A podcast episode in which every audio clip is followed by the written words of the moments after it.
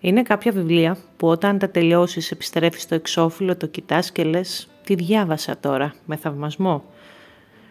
Κάτι τέτοιο είχε γίνει με το βιβλίο της Κάρμερ Μόλα το πρώτο, την Κόκκινη Μανδρίτη και κάτι τέτοιο έγινε και με το δεύτερο βιβλίο, τη συνέχεια, το Πορφυρό Δίκτυο από τις εκδόσεις Κλειδάριθμος. Κατερίνα Σαμψώνα, βιβλία και άλλες ιστορίες. Μετά την Κόκκινη Μαδρίτη, η Κάρμεν Μόλα επιστρέφει με το Πορφυρό Δίκτυο, συνέχεια της Κόκκινης Μαδρίτης, στην ουσία είναι τριλογία. Εδώ βέβαια πρέπει να πούμε ότι η Κάρμεν Μόλα δεν είναι υπαρκτό πρόσωπο. Πίσω από το όνομα αυτό κρύβονται τρεις άνδρες συγγραφείς και μάλιστα από ό,τι διάβασα η σειρά πρόκειται να γίνει σύριαλ. Στο πορφυρό δίκτυο συναντούμε ξανά την αστυνόμο Έλενα Μπλάνκο, επικεφαλή του τμήματος Ανεξιχνίας των Υποθέσεων, η οποία έχει δυναμία στην κράπα, το καρεόκε και να κάνει σεξ με άνδρες με ακριβά αγωνιστικά αυτοκίνητα.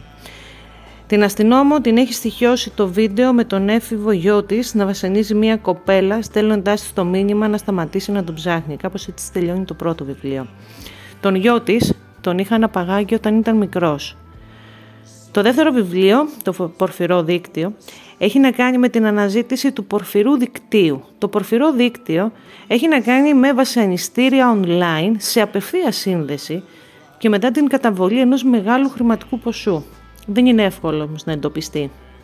Μία μεγάλη έρευνα αρχίζει και η αστυνόμος Έλενα Μπλάνκο φοβάται ότι ο γιος της είναι μέλος του δικτύου αυτού. Το νήμα αρχίζει να ξετυλίγεται όταν εντοπίζουν την IP ενός από αυτούς που παρακολουθούν τους μέχρι θανάτου βασανισμούς. Η δράση και σε αυτό το βιβλίο είναι καταιγιστική. Οι περιγραφές ομές κοινικές όπως πρέπει να είναι σε ένα τέτοιο βιβλίο. Ακροτηριασμοί, βίαιοι θάνατοι, ναρκωτικά, αλήθειες που πληγώνουν, προσγειώνουν, αλήθειες που αποδεκατίζουν το όνειρο για μια νέα ζωή.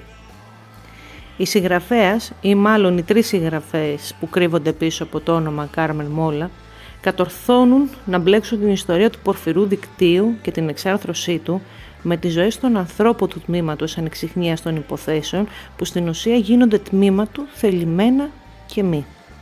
Προσωπικά αναμένω με αγωνία και το τρίτο βιβλίο ε, της ε, σειράς, μιας και από ό,τι διάβασα, μπήκα λίγο στα ισπανικά sites.